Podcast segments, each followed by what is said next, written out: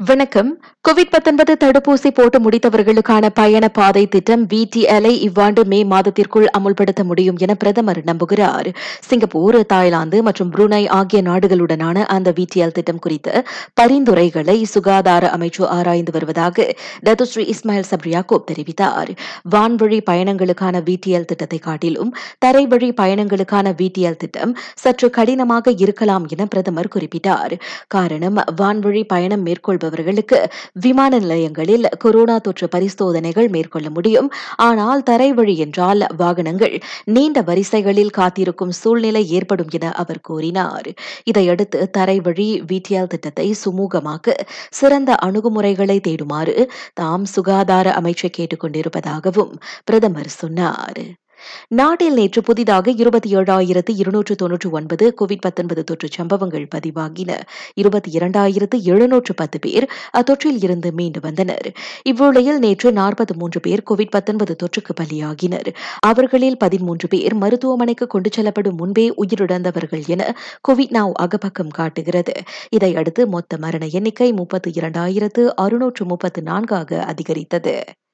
இவ்வேளையில் நாட்டில் இன்னும் இரண்டு லட்சத்து தொன்னூற்றி எட்டாயிரத்திற்கும் அதிகமானோர் கொரோனா தொற்று பாதிப்பில் இருக்கின்றனர். அவர்களில் தொன்னூற்று ஆறு விழுக்காட்டினர். தத்தம் வீடுகளில் தங்களை தனிமைப்படுத்திக் கொண்டுள்ளனர்.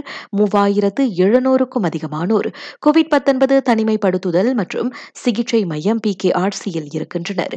ஏழாயிரத்திற்கும் அதிகமானோர் மருத்துவமனைகளில் சிகிச்சை பெறுகின்றனர். கோவிட் தடுப்பூசி போட்டுக்கொண்ட பிறகு மிக மோசமான அல்லது நீடித்த பக்க விளைவுகளை எதிர்நோக்குபவர்கள் உடனடி சிகிச்சை எடுத்துக் கொள்ளுமாறு அறிவுறுத்தப்படுகின்றனர். அந்த பக்க விளைவுகள் மேலும் மோசமடைவதை தடுக்க இது அவசியம். தவிர அப்பக்க விளைவுகள் குறித்து விசாரிக்க முழுமையான அறிக்கையை பெறவும் அது உதவியாக இருக்கும் என சுகாதார தலைமை இயக்குநர் Tan Sri doctor Noor Hisham Abdullah தெரிவித்தார். பொதுமக்கள் மொத்தம் நான்கு வழிகளில் தாங்கள் எதிர்நோக்கும் பாதகமான பக்க விளைவுகள் குறித்து புகார் அளிக்கலாம். அதில் ஒன்று மை சுஜாத்ரா செயலி. அதன் வாயிலாக புகார்களை தெரிவிக்கலாம். அல்லது தேசிய மருந்து ஒழுங்குமுறை நிறுவனம் என்பிஆர்ஏவின் அகப்பக்கத்தில் நேரடியாகவோ அல்லது அதில் உள்ள படிவத்தை பூர்த்தி செய்து அதனை மின்னஞ்சல் அல்லது தபால் வாயிலாக அனுப்பியும் புகார் அளிக்கலாம் என அவர் தெரிவித்தார். திருங்கானுவில் விழத்தால் பாதிக்கப்பட்டோர் எண்ணிக்கை நான்காயிரத்து நானூறுக்கும் மேல் அதிகரித்திருக்கிறது. கிளாந்தானில் மூவாயிரத்து எழுநூறுக்கும் அதிகமானோர் தற்காலிக துயர் துடைப்பு மையங்களில் தங்கியிருக்கின்றனர்.